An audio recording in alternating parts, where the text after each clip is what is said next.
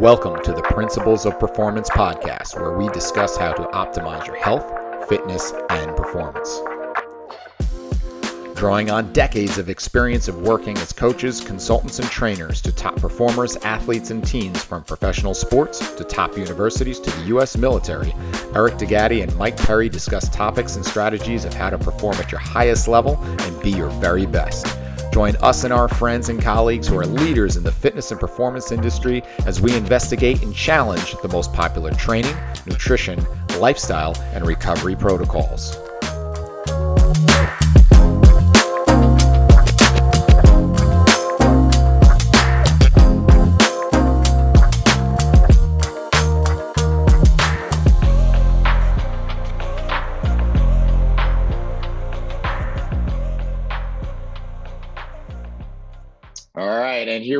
With episode five of the Principles of Performance podcast. And today is a very, very special one for you and I, Michael.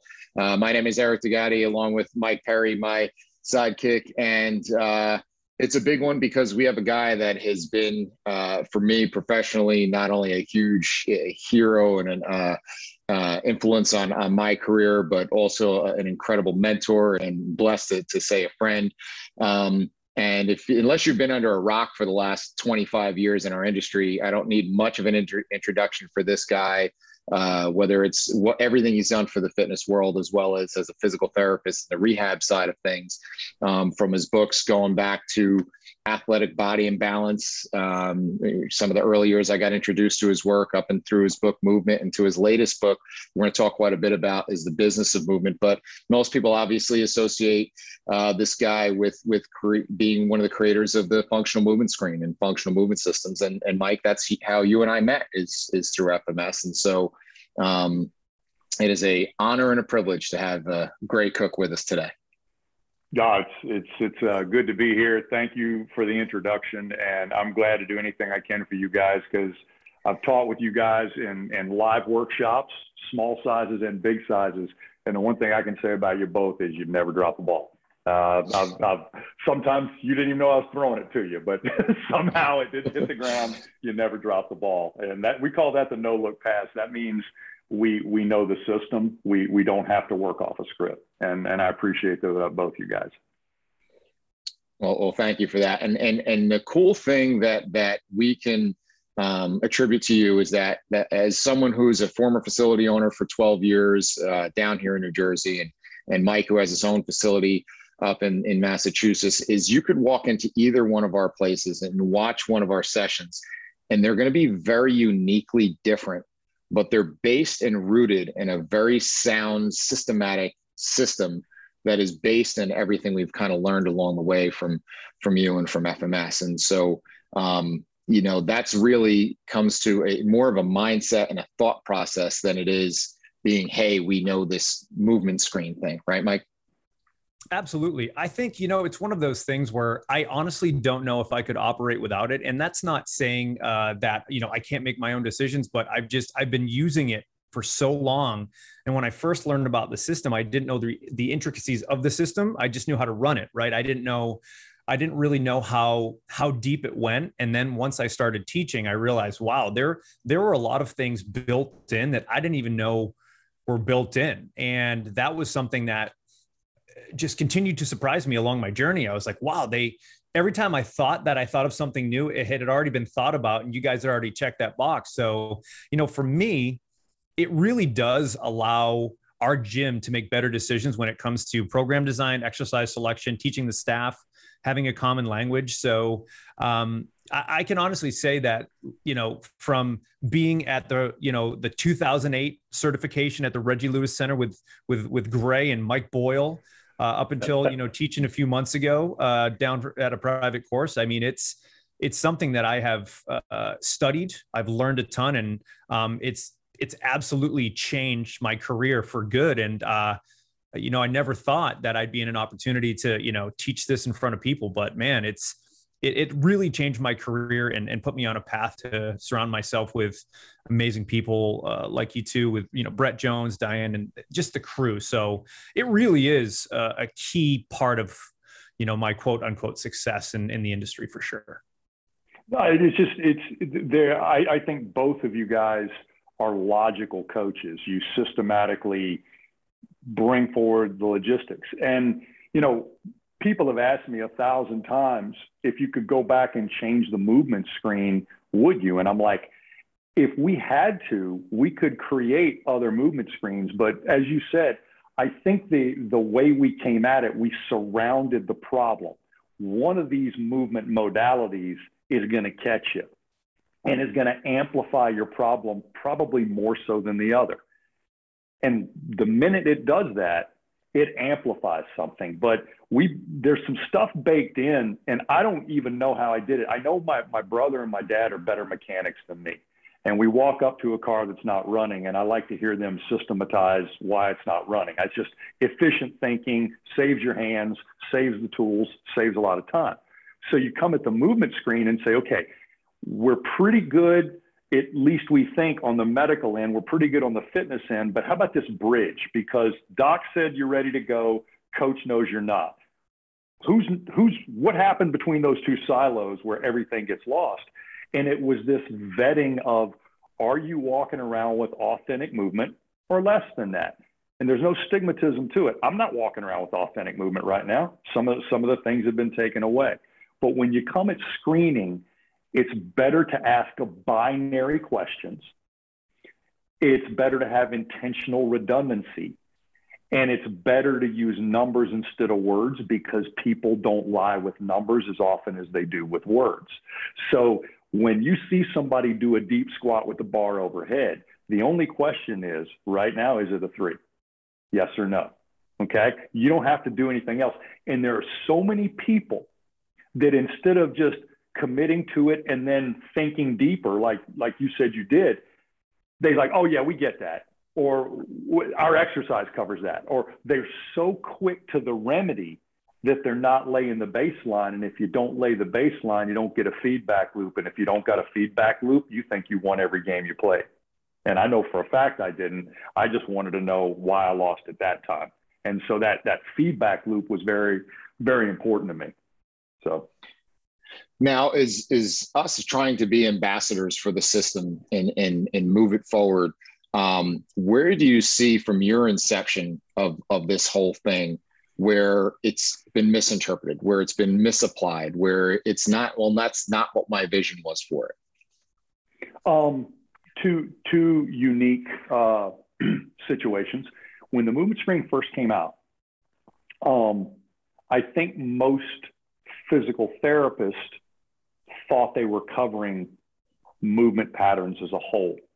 But when you look at what PTs get paid for, it's it's strength test and range of motion test and how much you can change those. And if I change your ankle range of motion, but don't change your fall risk or your gait, then I still get paid for that because I reported a 20 degree improvement in the dorsiflexion mobility that was lacking when you came across my door. Now, I'm not saying people drop that ball, but without having a functional measuring stick, we can't reconcile that the impairment you measured with your goniometer is the actual thing or only thing that was causing that, that gait problem. So I'm like, we don't have a functional standard. My movement screen was not made to enhance or illuminate the physical therapy exam. I was doing a completely different exam that looked a lot like the functional exam we do right now called the SFMA. A um, little bit different test, but it's giving me once again that same surrounding of the problem. And if it's like, if I truly changed your impairment, it's either expressed by a functional improvement or it's not. And if I gave you the potential to move better and you still don't, then I should be working on movement as a whole, not in isolation. A lot of times I get somebody that got their finger almost cut off and put back on. And for a while, we're just working on isolation. We're just working on those three knuckles, those bends, those tendons, and everything like that. But at some point, if you can't show me a fist, if you can't wave bye bye, and if you can't hold a you know few necessary things in your life, I've done nothing but range of motion. So we didn't have a functional standard. And to give everybody the olive branch who came before us, I don't think we so much needed one in the past. Usually you get people get that impairment and people get right back to an active life, people aren't going back to active life now. People are going back to very myopic pursuits of physical expression and a lot of sitting and watching other people do shit. That's just that's just the way it is. So that that functional standard got adopted by chiropractors almost as their intake exam. FMS is way too hard to do when you're in pain. And then all of a sudden, early in my career, I got backlash because people thought I was teaching orthopedic examination to non clinicians. And I'm like, that's like an optometrist being intimidated that somebody's got an eye chart at the DMV. None of them are doctors, and they still need to know if you can see or not because they're issuing a license.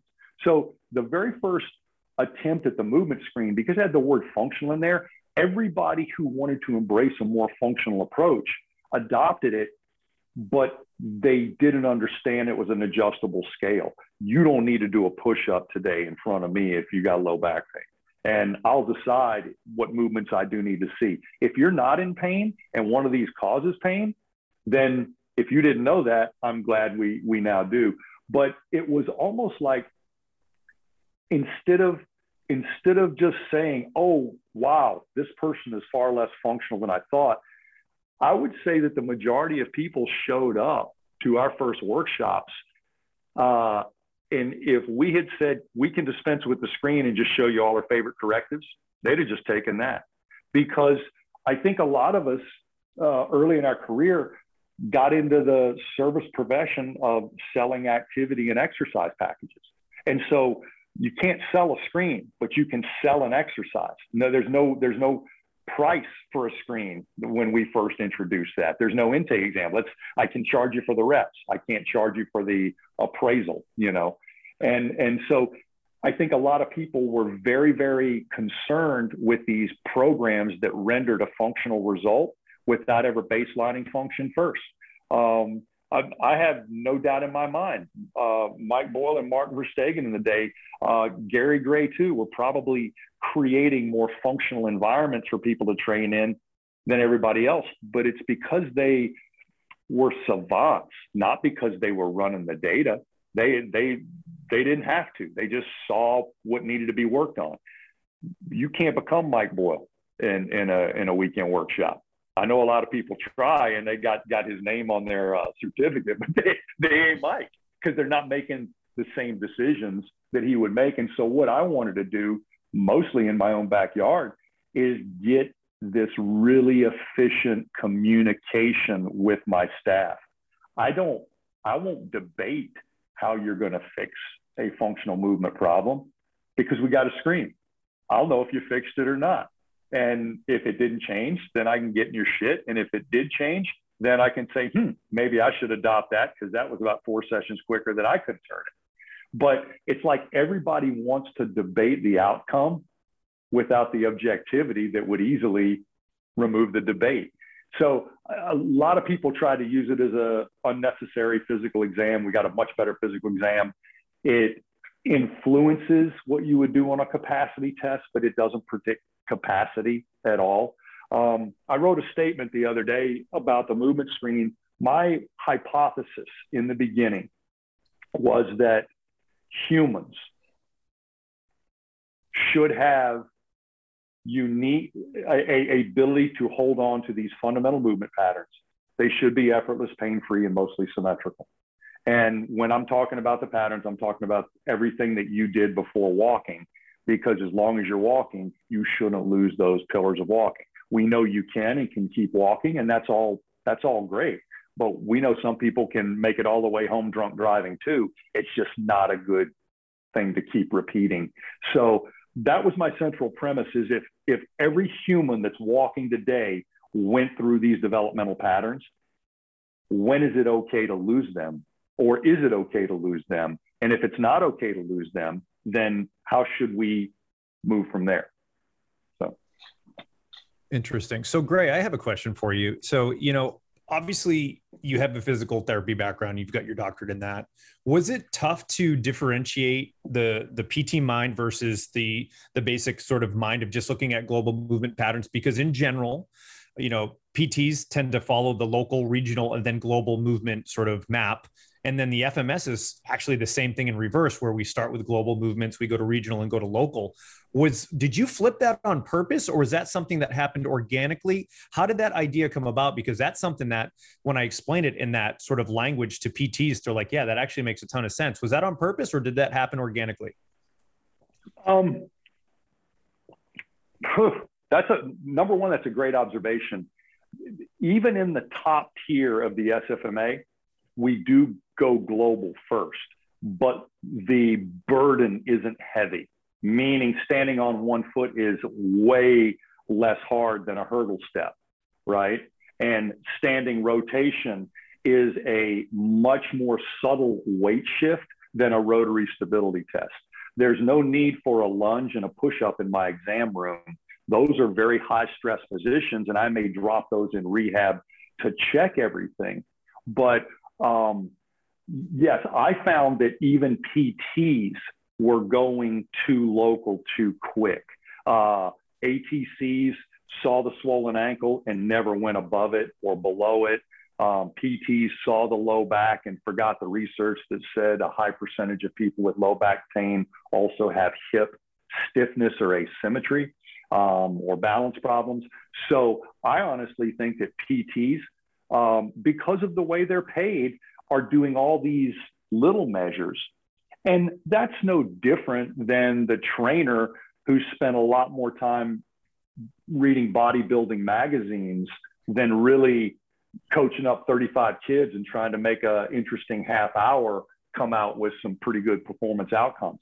So I think at the time the word function was getting vogue, I think we were all sick of an isolation isolation approach that wasn't yielding the results that we thought we were going to get when we were in school. And it was simply because everybody wanted to talk about the muscle map and the local uh, strategy instead of saying, what kind of global change did that make? It's okay to go down the rabbit hole and isolate, but if you come back out and can't prove to me, other than that test, you changed something, I'm wondering, eh, that's a party trick. That didn't really add, you know, put another movement in my quiver, so to speak. Um, so I, I think both PTs and and the coaching and training world were making very many assumptions about what was yielding function than what function actually was. Um, I've even I've even uh, you know spent some time doing some stuff uh, early early days of the movement screen, talking to the NBA guys. And they're like, "Do we really need to do the deep squat? Because our guys don't deep squat anytime in their sport." And I'm like, "Oh, you think I'm trying to cover the positions of your sport? No, I'm trying to cover the positions of humanity and see how much of humanity this guy gets to take over to the NBA." So squat for me is not about how good you do it. It's if you can't, I already know what I'm looking at. I need to see some ankle stuff, core stability stuff, weight shift stuff. So now, in terms of your influences on that kind of mindset, I know that you know Shirley Sahrmann and people like that had a had a big impact, and we're all kind of standing on the shoulders of the those who came before us. Tell us a little bit about you know the people that you came across that got you out of the dogmatic kind of thinking that most most of us get trapped in in, in traditional education systems. All right, I'm going to give you guys a, a quick little history lesson. Um, I was gung ho sports medicine coming right out of my undergrad, knew I wanted to go to PT school, um, couldn't get in anywhere. And I, I, I had my, my GPA and a, uh, um, I had a double major and a minor in psych, and I had a 375 GPA and PT school um, in uh, the late 80s. That's the date. Uh, had a 16% acceptance rate. Medical school had a 22% acceptance rate of those qualified. My parents said, if you're going through all this trouble, why don't you just be a doctor? And I'm like, because I don't want to make a pharmaceutical company any richer than they already are. They're already richer than God. So let's not uh, do that. Um, I got accepted at University of Miami, the only school that accepted me that year, right right after graduation, as an alternate. And then a smarter person probably went to a bigger school. And uh, a slot opened up and I went down to Miami and uh, had to get my study habits right. But I was blown away by all my neuro classes. And, and first one I'm going to bring up is uh, a professor, Rose Ryan. she she was on me about PNF, the the neurodevelopmental progression, and then I went over to orthopedics, and we weren't using any of those global patterns. We were just going straight in on the ankle, and the global pattern was always assumed in orthopedics. And then I had this little first epiphany. Why is it then we're working in the musculoskeletal system, strength conditioning, orthopedics, whatever, we assume the neurological system is optimized? Because now we're not doing that anymore. We don't we never assume the neurological system is optimized. It's burdened by dehydration, poor sleep, poor nutrition choices, poor relationships and emotion, poor poor time management. It's the, the, the system is burdened by all that.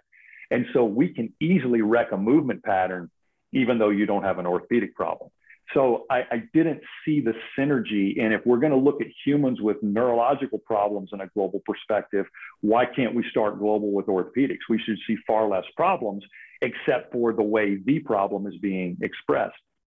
I got out of PT school and uh, I took some uh, money, a sign on bonus, and it threw me out into the Midwest. I'm an East Coast guy and I'm a redneck. So you throw me in the Midwest, I just don't know what to do. Uh, right. I knew Larry Bird was from there. That was about it. I didn't know anything else about the Midwest, but I, I was working off a sign on bonus and I got stuck in a hospital situation.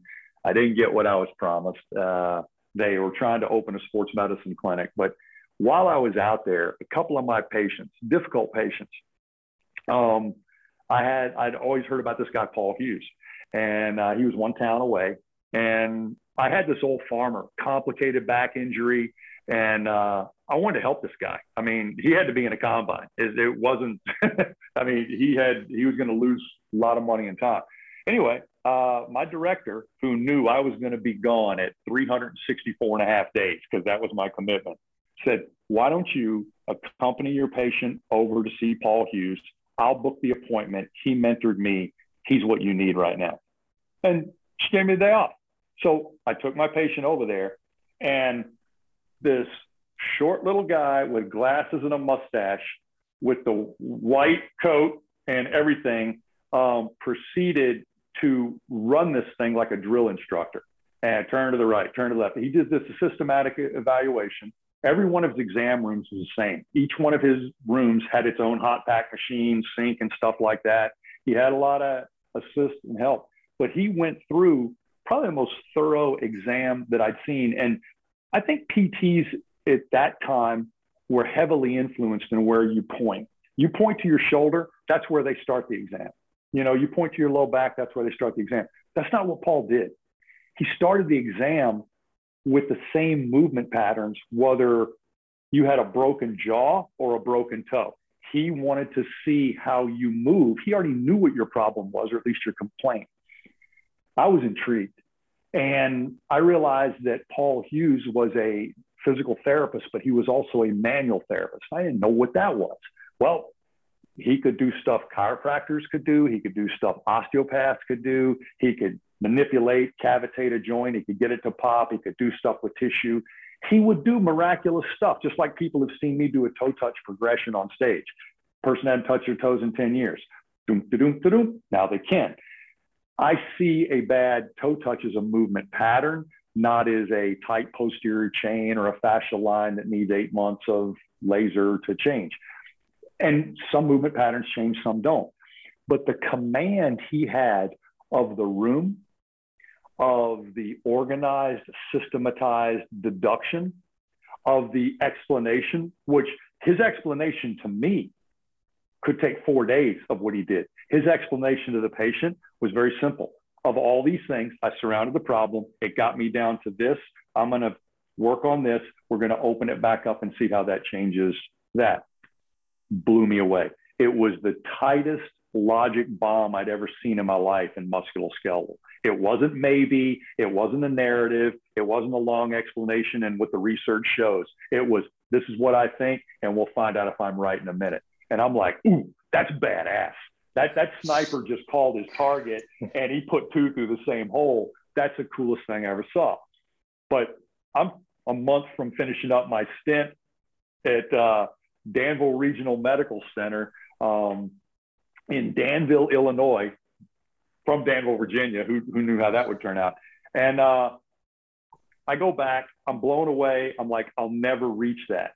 And a week later, Paul calls my director and says, "Is Gray uh, heading back east, or you think you can keep him out here a little while longer?" She goes, "Well, I can't keep him, but you probably could." And uh, he offered me a job, but he said everybody that works here has to take an aptitude test first. Now you can't do that these days. You can't even ask people anything personal. But that's like, oh, so I got to have an aptitude test to see if I'm smart enough to work here. And he was doing everything he could to rattle my cage, but it was three years of boot camp. I mean, I would process cases all day. I could hit 17 home runs and get thrown out at first. And that's what we're going to talk about, right? The one I dropped, the one I missed. Why'd you do it that way? And we got into these patient centric um, conversations, but he would always take it back to this philosophical place structure versus function. Cook, you're thinking too much structure, think function. So he'd always push me out of my comfort zone. And then uh, three years in, he just comes to me one day. He's like, All right, that's it. I'm like, What do you mean? He goes, I know you don't want to be in the Midwest the rest of your life, and I got nothing left to teach you. Go do this thing. And uh, I made a few connections. I realized Paul sort of patted me on the head. Uh, came back east to a place in North Carolina and became the director of two clinics and because of my credentials, I had a lot of manual therapy credentials. I had uh, sports medicine, strength conditioning credentials. I had board certified in orthopedics. So I was qualified to be a director, but I was one of the younger therapists there. Now I'm butting heads with all these old therapists that are like, well, we do it this way. And so I had to, you know, put on a little bit of humility and say, well, can I try something? And then I had to, I had to prove myself every day maybe we should do it this way, right? Oh shucks, maybe we should do it this way. It's like the Andy Griffith show. Andy's got to make it Barney's idea, or it ain't going to happen. Um, but it, it, taught me a little bit of humility because I came out of the Midwest thinking I was maverick. I was ready to fly top, top guns up anybody's tailpipe. Don't challenge me. But I had to let myself be challenged because what did Paul do in his explanation to the patient? It was kind, it was concise, it was compressed, and it worked. 80% of the time or better. If I could manage my humility around these new staff, maybe I could get them them facing in that direction. So Rose Ryan gave me the the neuro ortho um, come together, and then Paul took me to the next level in orthopedics. After that, all I had to do was work with a lot of strength coaches so I could learn to speak, speak strength coach, work with a lot of triathletes so I could learn to speak triathlete, but it's still neuro and well done ortho at the bottom of all those things. Very cool. So I, I think a lot of the elegance that lies within the the F, the functional movement system is just that is the systems and and, and to kind of take your point from before uh, something that I actually uh, had in, in my presentation at one of the summits was talking about the difference of, of two different professionals that are out there. There's there's systems managers and there's wizards. There's wizards like we know, you know, uh, Bernard who works with us, who who literally can put his hand on your shoulder and your leg raise gets better, right? And and, yep. and he's he's a wizard, right? And so I'm smart enough to know that I'm not smart enough to, to reach that level, but I'm really good at systems, and if, and I can just answer a lot of yes and no questions as I'm evaluating someone or putting someone through an assessment, and so that then translates into how you go about your day. And that's kind of what the the new book the the business of movement kind of talks about. And and uh, you know i'm honored to be a, small sliver of that and, and and the work that you've done on that and kind of showing how people can then translate that professionally. Um and and so if you want to talk a little bit about you know how that system then translates because mike and i we get the question at the end of every course oh well how's this going to make me any more money right? How do how much do i charge for the screen? Well it's that's that's a very simplistic way of looking at it. This is going to transform the way you go about kind of your your day and your your profession. Um, I, number one, I think that's good, and and I'm I'm preparing myself for this because I'm going to be you know talking about the book, and I'm going to be talking about uh, um, you guys. Obviously we we hit you up for quite a few things and mike we got your non-negotiables right there on uh let's see. Page 101 and and those non-negotiables uh are, are nice to unpack too because it's going to be hard for somebody to slide through with one of those and really have an excuse for it. Um and you know eric the way you were talking about bringing it specifically to a, a coaching or training environment, you say a lot of things that I don't say. You phrase it different than I phrase it, but you you you fit it to the environment. You wouldn't have survived working in the NFL if you didn't frame it to that situation because every team I go into, I wind up talking about the same thing, but I never get to start that way. We got to talk about what they want to talk about and get it back to this um, movement piece. But to your question, how's this going to make me more money? Well, first question to the person asked that Are you an expert? And I don't care what they say. Are you an expert? if they say yes, then I say, then how come you got a problem with your income? And if they say no, I'm like, then I would challenge you to become more of an expert. I think the money will follow that. Uh, now, there, there are a lot of experts that make poor financial decisions. But if you've got a wife and an accountant or a, a spouse and an accountant, you're not going to make that many poor decisions unless you just don't read people well. But I've been studying the art of expertise, and, and there's a lot of information out there on the internet, but there's four principles that come around every time, and they speak very much to, to what we collaborate and try to put in this book. Number one, make sure you're working in a valid environment. All right. How many times does the parent have a poor appraisal of the athleticism of the kid that you're working with? All the time. Every time. yeah. They, they, people either overshoot or undershoot. Movement is a very valid environment. Guys like Phil Plisky and Kyle Kiesel have ensured that we don't say things we can't back up. We have a reliable tool. You know, when I came out of PT school, goniometry, just putting a protractor on somebody's ankle was about 85% reliable among people with eight or more years of training in how to do that shit. So I wasn't really enamored by the reliability we had anything. Our reliability in the FMS is far above what goniometry was at the same time, simply by making the scoring criteria that way. I knew the error wasn't in the fact that movement was eroding in front of my eyes. The error was everybody has their own tolerances for what they will accept, and that's unacceptable. When you're when you're at a kettlebell event, if, if Pavel says you got a bad swing, you got a bad swing. and if one of his instructors doesn't agree with that, they got to change their opinion. so it's always nice to have a right. There's always a default. So starting, you got to have a valid environment. The movement screen, the Y balance test, Many of the other tests we do have been time tested. They're available in the research. When done right, they are very reliable and very valid. Number two, you got to have a lot of reps. You're not an expert on Monday morning if the first movement screen you ever saw was on Saturday before that. But what do Lee and I say at the end of every course? And what do you guys say at the end of every course? Go get your reps, go get your reps, go get your reps. Three, timely feedback it timely feedback like all right this person has a uh, active straight leg raise problem and a toe touch problem. What are you going to do to change both those things? All right well you got five minutes. I know what i do in five minutes. I got a feeling i know what you guys would do mostly in five minutes. I have no idea what they're doing in five minutes but in five minutes i'm 80 20 success. And so the timely feedback doesn't mean a thing until you've gotten your reps in your valid environment. Uh, a non-valid environment is like going to Vegas thinking you're a good gambler, right? That's not a valid environment. The roulette wheel is going to do what it does. Um, the last one is deliberate practice. Call your shot, hit your shot, or own your mistake. And that brings me back to a little game that I play with a lot of lot of nieces and nephews and friends and kids that visit our house. I was taught how to do movement target marksmanship. Uh, guy named Chief AJ had me at one of his rifle camps. We get these Red Ryder BB guns. We put silver BBs in it, not gold BBs. We make consistent throwing targets. We make them out of water bottles. We shoot a little goop in the bottom so they all weigh the same. You throw those things up and you don't use the sights, both eyes open. You just shoulder the BB gun and hit it.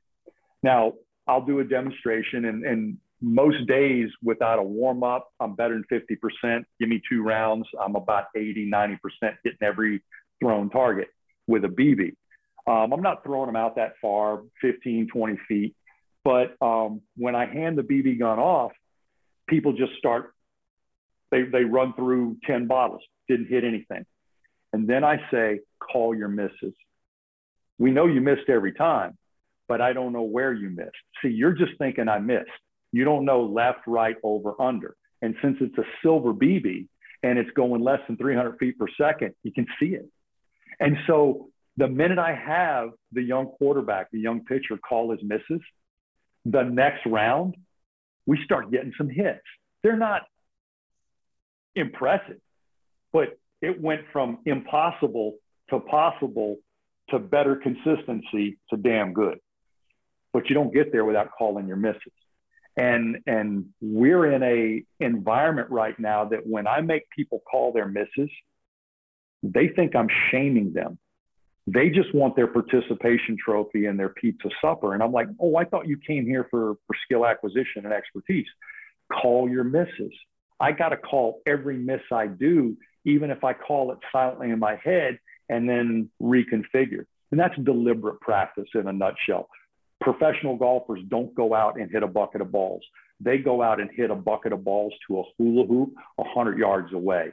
And they don't consider anything success that ain't inside that hula hoop. So, valid environment, make sure you're checking stuff that has been vetted, proven, reliable, and actionable. Get your reps because the first few things you do, you're going to be the mistake, not the system. Timely feedback is what the system is going to give you, and it's going to mentor you to your expertise, especially if you apply deliberate practice in those things you truly want to get better in you just don't want to compliment on, right? We all want to be complimented. But that's the first thing I, I say, Eric, is, is I want to make you more money because you're an expert. I don't want to make you more money because you're promising shit you can't deliver. I, I, I actually want you to stay poor until you are delivering what you promise. And then I want you to be rich. Otherwise, what do, what do we call that? So I do know that the quick flip, but let's be honest, Warren Buffett writes a book. It you book, you set it down tomorrow, you don't become the best trader in the world but hopefully you understand what got him there. And so, you know, I do know there's a monetary ta- tag attached to everything we do, but once you're an expert, you set the value of your service and people pay it. So, you know, the book is, is literally about expertise in the movement domain, how to create an environment where you can be a leader, but also realize that if you don't get your referral uh, conduits up, um, every time you open a referral door going out of your facility, you acknowledge another expert. They acknowledge your expertise simply by the fact that you recognize them, right? So it, it, it's you know I wouldn't say it's as simple as networking, and I wouldn't say it's as simple as you know staff development. It's literally make yourself better, and then see how many people want to be on your team. Uh, is what that's about.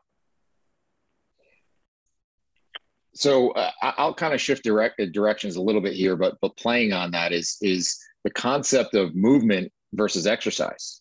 Um, and from a business standpoint, there's a lot more people that that need to move, which basically is the entire human culture, versus people who exercise. A very small percentage of the culture actually exercises, but everybody needs to move. And and this concept, you know, is is really kind of the elegance of Katie Bowman's work of of really looking at you know the difference between those two things and you know the the the thought that kind of hit my head the, the other day was like you could go the rest of your life without an exercise and still be insanely successful in, in any endeavor like if you said you're never allowed to deadlift again you could still live a really long prosperous you know uh, life. But if you said you can't touch your toes anymore that's a different story. And so from the position of of hey where where am i going to get the biggest uh, net to cast is like everybody needs to move. Uh, and i think we don't make that distinction very well. And even in the, the misconception going back to early on the misconception of the fms is that we do a screen so we can figure out what corrective exercises to give you no I, the, the screen doesn't as much tell me what to what exercise to do it more tells me what not to do no you're you're you're spot on and i'm glad you mentioned katie because when we had her on the podcast, even though her and I talked a few times before the podcast, uh, I would encourage you guys to go back and listen to that. First 20 minutes are pretty awkward. And then all of a sudden, I realized she works with a lot of people who've been burned by exercise. She works with a lot of people who want to be active. They want to be outdoors. They want to roll on the ground with their kids. They want permission to be adults at play in nature. And she's got both the biological uh, and biomechanical background to talk about that. But I honestly think that a lot of people who she winds up teaching directly, like when she runs a camp or something like that, have probably been let down by the gym atmosphere or by the sterileness of rehabilitation. And so, talking to the movement screen guy, I'm just one of those assholes assigning another number to stigmatize how unfit you are. No, that's I I I sort of saw that coming around in our interview, and I was like, no, Katie. If anything, I would love for the movement screen to validate what you've done. I I wish we could get a movement screen on somebody without taking 10 minutes of their life before and after they've been with you for a week, because I think I could scientifically, not anecdotally, not subjectively, freaking objectively demonstrate that the best, most uh, adaptable week of their life they spent with you. But I can't prove that if we don't set a baseline up front. So I don't care how you get your movement back exercise is one. And, and I'm glad you brought that up because as we get into the other ways that we can actually pre screen you, that word is coming out right now because a pre screen is one of those things just like we would do that would say, you know, between my Oura ring and my relationship with you, I got a lot of things wrong with me, but I'm only pulling four hours sleep a night. Sleep wins. I, I really can't get my growth hormone uh, managed, my cortisol managed. I can't rest and regenerate. And because I honestly think that for the first part of my career, I thought I was a purveyor of stress. Your, your system needs to be jump started. Therefore, I need to dispense activity. I assume your rest, regeneration, nutrition, relationships are great your physical perspective and images are great. And so all I do is add appropriate stress globally or locally, and then you'll bounce back off your unbelievably recovery pillow. Biggest problem I see with movement right now is the fact that people are under recovered. We could say you're overstressed or under recovered, but Lee and I were down uh, messing around with the 82nd Airborne, and I tried to figure out, all right, what's a cookism I could put on this for all these hard chargers and the people that are in charge of training. I think 60 people within coaching, rehabilitation, counseling, and nutrition were in charge of 5,000. Uh, think you had a bad day? That's that's a big bad day. And I said, the central question is: Is their movement broken, or are they breaking their movement? Because if your movement's broken, us three aren't scared of that. You got a leg raise problem, stiff ankle, T spine restriction, you got a little neck problem, whatever. We're not scared of movement problems if movement's the problem. But if you're sleep deprived, dehydrated, breathing at a very inefficient level, um, and don't have good nutritional perspectives, your correctives ain't going to hold. There's not enough soil there to grow the seed of a new movement stressor. So what we we know.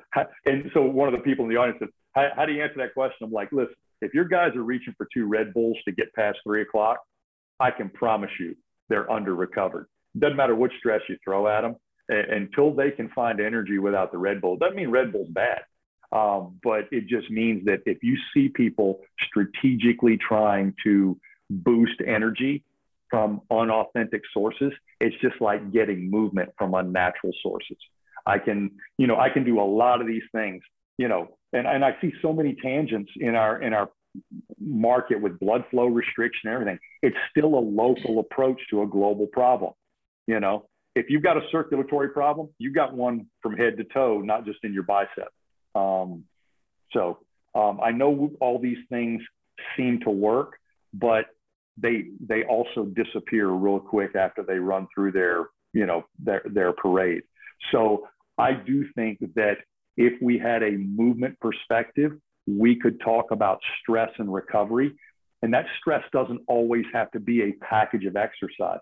Uh, we got uh, a barn going up at my cabin. That means I was the guy that gets to work on the burn piles. So I can cut my logs short and fling them on, or I can cut them long and do log flips. Uh, I think I did 300 deadlifts yesterday. They weren't that heavy, but I had to get low.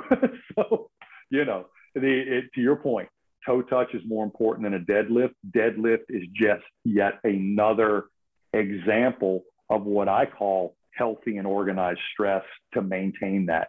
But there are so many other things you could do too. And then uh, the the impression also is just this um, ability to sift through the soup of risk factors, right? Because everybody has at least one. Uh, it's a matter of how do I not compound that one and and make it worse with others. Um, so if I have someone that can't touch their toes, I'm making it worse by adding a deadlift. If I have someone that now doesn't sleep and can't touch their toes and has poor nutrition and is stressed out, well, then the last thing they need is a, is a deadlift. And so it's being able to kind of gauge that and have some type of, of barometer to see where do I even start with this person. And deadlift is maybe the last place. Mm-hmm. No, I, I, I agree with that.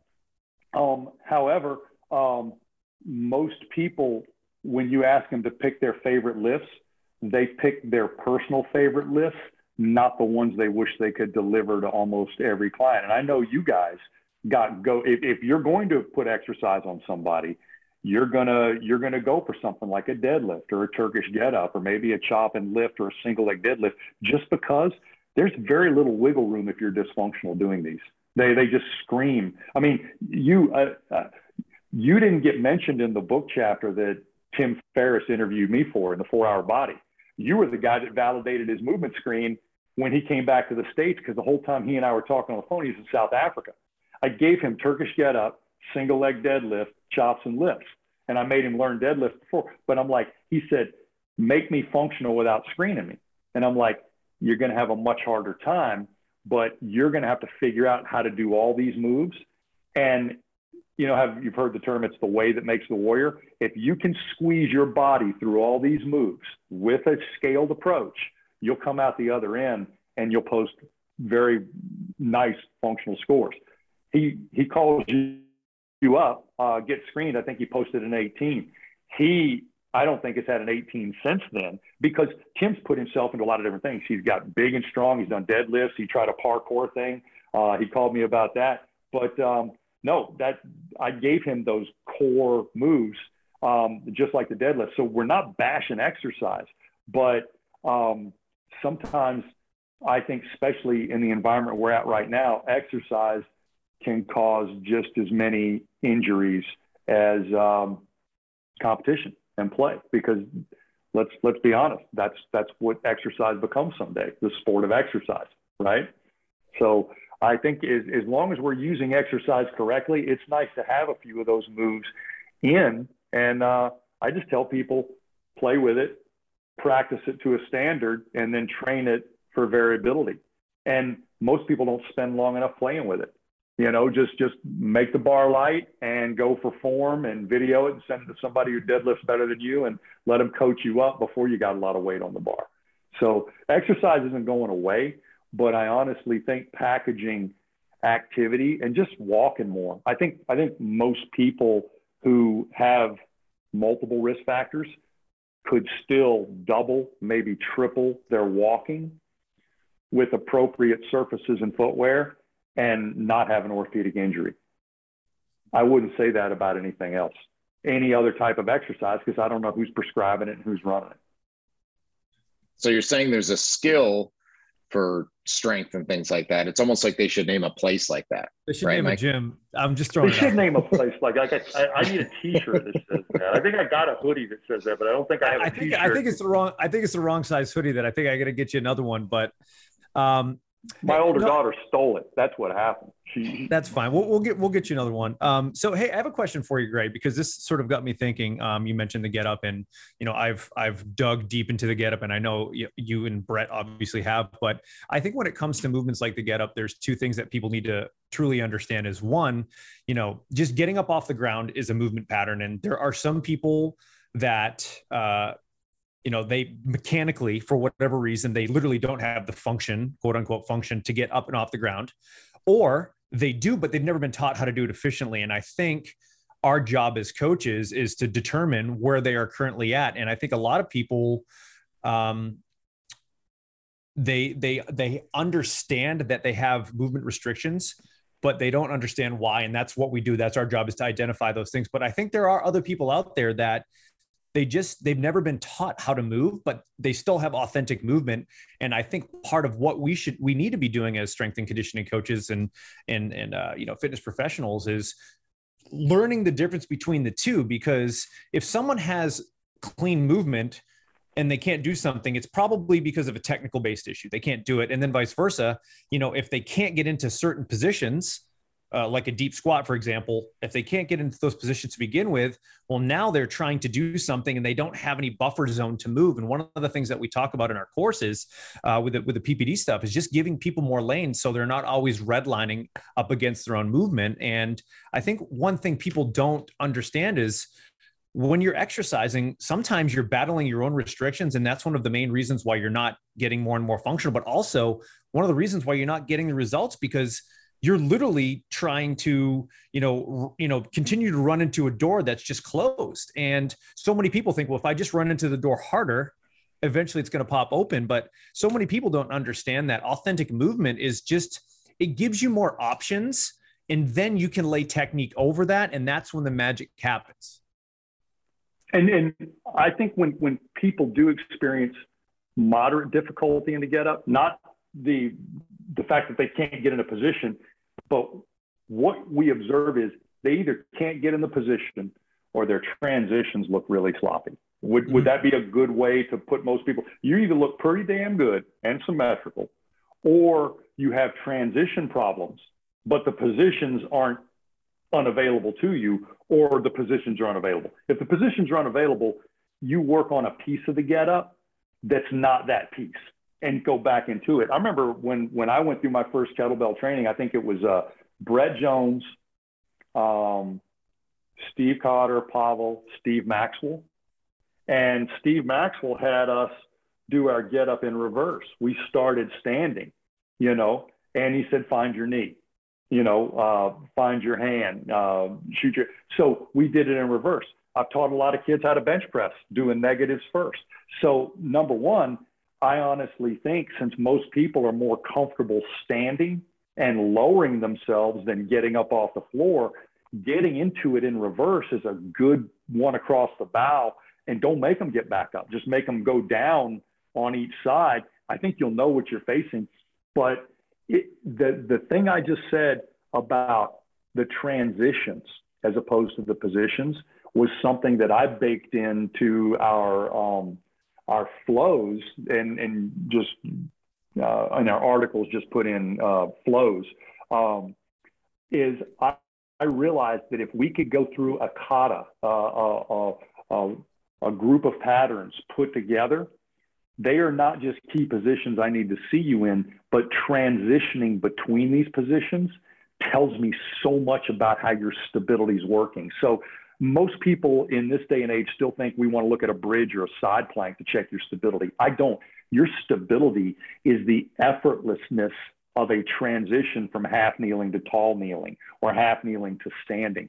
So I baked that into these flows that we did, and we did a, a mobility flow that targets ankles, hips, and T spine, a stability flow that makes you get up and down off the floor, but gives you a, a wobble board effect uh, when you need it and then a symmetry flow for people who are moving pretty good, but they just want to polish that function because they are training hard. So you're not posting a great movement screen every day of the week, especially if you've got delayed onset muscle soreness or, you know, it's a recovery day. So I put three flows in there and I can't emphasize enough. If you can get the positions, then now I'm working on smoothing the transitions and that smooth transition is a better forecast of your motor control than any single test I could give you. Um, we love the motor control screens. We love the YBT, but I'm telling you, as your transitions get better, both those scales go, good job, good job, good job. Your side plank gets better, not necessarily good job. So once again, side plank doesn't transfer to function as well as a sun salutation or a Turkish get. And incidentally, a sun salutation is really an exploration in a lot of anterior chain. And a Turkish get up with or without weight is a lot of exploration in posterior chain. And so sometimes I ask people, uh, here's a sun salutation, here's a Turkish get up. Which, which are you more afraid of, you know, hitting every position in? And it's really easy to find out where they'd be on the movement screen just by looking at those images. So. Well, as, as we start to wind down, there's, there's I'm going to uh, shift gears again, and and one of the things that that I really appreciate about our our relationship friendship, Gray, is our little book club that we have, and and one of the things that I've loved you, your your ability to do is take uh, information from outside sources non-related to fitness or rehab and take it and apply it to our worlds whether it's how we constantly reference you know Atul Gawande and the checklist manifesto and the course or like what we've talked about like chip heath and, and upstream of being able it's really what the, the movement screen is right? Looking upstream at, at the bigger issues before we go dialing down deep into here. So i'm curious what's what's the latest on the reading list that that we can recommend that that's that's carrying over to what you're doing Oh, wow. Um, all right. Uh, every year I revisit the four agreements.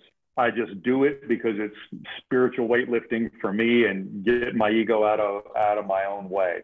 Um, I think that uh, I missed one of you know how uh, who's the guy that did uh, like killing Lincoln, killing Kennedy, killing Jesus, killing uh, who is that guy? Mm, I haven't I haven't um, gotten to that series.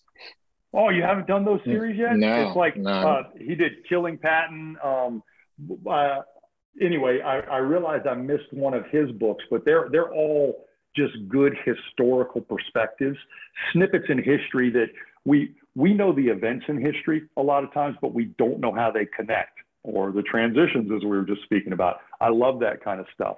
Um, let's see, I'm trying to think of another new one. As soon as as soon as we get off this, uh, I'll uh, I'll probably think of a few more. You just you you popped me one the other day, didn't you? Okay, so the, the, the, the last two that one? the the last two that I've really that, you know taken a lot away from it where it applies for what we do is is uh, you know Perry. I know you love Simon Sinek, the Infinite Game, um, and talking it. about it, talking about how like we, it kind of goes to the system. Like we want to make the quick fix of, hey, I got that guy to touch his toes on stage, and I got the big round of applause. But if you can't do it tomorrow, I didn't really do anything, right? And looking at the infinite game, and then the other one is is uh, Steve Magness, do hard things um, talking about the what real mental toughness is and uh, and and how that applies to coaching and different coaching models. And you know it's really interesting stories talking about Bear Bryant and the and the, the Junction Boys and this glorification of you know making you run till you puke in 120 degree heat. But what they leave out the part is that that team went one and nine um, and so um, learning the truth of mental toughness, and that's something I deal with every day. When I'm in a high school, you know, this morning and, and it's 95 degrees here and I have to pull the reins back on the coaches and say, look, another gasser is not going to help you on Friday night win a game. Right. But teaching right. these kids how to breathe and manage themselves um, will right teaching them how you know get them to be able to move and hinge their hips better will and so um, you know i've always kind of appreciated that that ability to take these outside resources and, and funnel it and utilize it and leverage it in our industry. No, you, you you make a good point, and you made me think of the book Range that that comes right out in the very beginning and throws the Tiger Wood uh, Woods example against the Federer example. Multiple sports, late bloomer, one sport, early bloomer.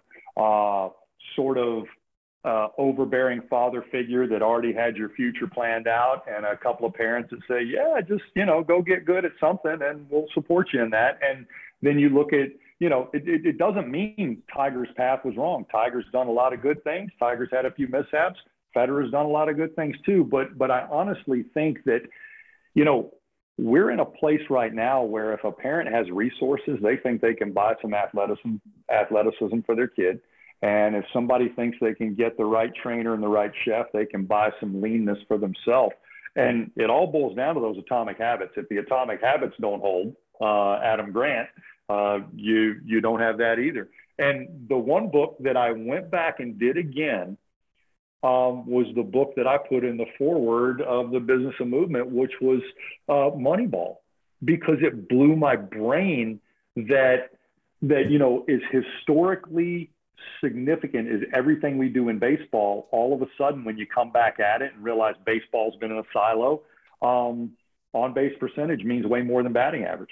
But right up until you know that was busted out, you still had a lot of scouts looking for a a profile of a player instead of just looking at the numbers and and, and putting it all together.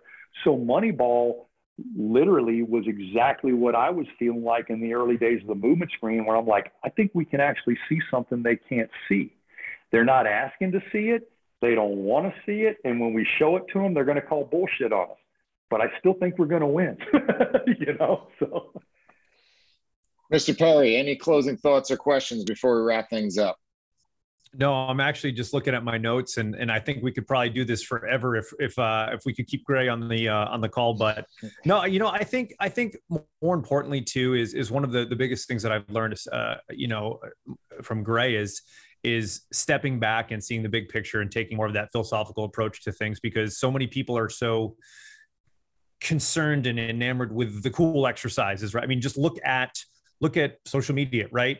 All the cool, like funky new things out there getting the likes, but you know, you see someone doing a really good deadlift with a even just a, a somewhat appreciable weight, no one gives a damn.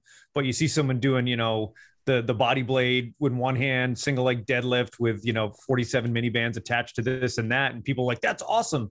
And uh, you know, I think if there's really one thing that I could, I think almost everybody in the I, in the world of fitness can really agree on is is the the philosophical approach to to what you have done it with FMS is you know the idea of uh, protect, correct, and develop, and and and simply just following that idea of making better decisions first and foremost. Um, you know, changing what you can within your professional skill set, within your scope of practice, and then just train, man. And and, and that's the stuff that I think people people miss is you know it, we want you to train we just don't want you to do dumb shit along the way and that's really what it's all about no, no, and and and by the way, I get what you're saying. I, I realized a long time ago that uh, likes on the internet didn't make my wife like me any better. I couldn't spend them to buy new paddle boards, and so I just they they you can't get too caught up in that. I like the fact that the the book is showing well on Amazon right now, but what I I literally want people in our in our field in in any movement discipline whatsoever is it's real easy not to practice what you preach. It's real easy not to do what you believe other people should do. And uh, a few times in my career, um, I have felt less than authentic because I knew something in my own personal lifestyle um, where I would tell somebody to pull back and then I would push hard, doing the exact same thing I was trying to protect them from. And uh, when when in the old days before COVID, when we used to teach on the road together, um, we all used to fix each other, right? Greg Rose's shoulder is out, Bernard's got a headache, uh, Kyle's low back is flared up. Phil Plisky never has any problems, but uh, you know, I I don't know why that is. I think he's, he's part cyborg, I believe. Yeah, he is. He is. Yeah, he just needs a new chip every now and then. But no, we we all we all offer each other self help and self care, but a lot of times you forget. You just you just forget to apply it to yourself. So the first thing that I had the pleasure to do in uh, section one and section two of that book before we started telling your stories is I got to ask the reader who's running a leg of a movement business. I don't care whether it's a hospital based PT clinic, a chiropractic clinic, sports medicine, NFL strength coach, PE, I don't care what it is you're getting ready to run up against some principles. If you're not living them, they'll smell that shit on you. They just will. And and the the secret to public speaking is number one, just get your reps in. But number two, just don't talk about shit you're not doing. Personally, just don't because it, it just doesn't come across nearly as good. But when you've had your growing pains, and and you've had that personal experience and if you've looked at your reflection in that mirror and it didn't look so good so you decided to change something it's hard to do it, it's really you know hard to do so um, that's that's the first thing is is get the shit straight in your own house and then tell your neighbors how to live. so. Smart advice love right it. there. I love it. Yeah, that's a perfect perfect way to wrap things up. So again, it's the business of movement. Uh, is, is the latest thing out, and I'm honored as, as I know you are, Mike, to be a, a, just a small part of that. But more importantly, honored to have you as a mentor and a friend, Gray. This has been absolutely incredible, and and thank you. Couldn't thank you enough. Couldn't thank you enough. Thank you guys. And one more thing, uh, it's probably by the time this goes out, it'll already be on audiobook. And the good news is I only read the beginning and the end. And a lady with a really cool voice reads the whole other thing. So if you like putting in your earbuds and taking a bike ride or doing whatever you do, um, you can get the book that way too. So awesome. Awesome. Well, hey, Gray, thank you so much. Hey, where are you? Uh, you doing any perform betters coming up here? Are you doing in Providence? I'm gonna do Providence. All right. So, you know, we'll definitely get to see you in Providence. And for those of you, if you uh if you are headed to perform better uh, down in Providence this summer, uh, highly recommend you check out Gray. And uh, uh, he may even have sleeves. Who know? You never know. Probably not. Probably not. no, I highly doubt it. I highly doubt it. All right. Well, thank you. This has again been the Principles Performance Podcast. Thank you for listening, and we'll see you on the next.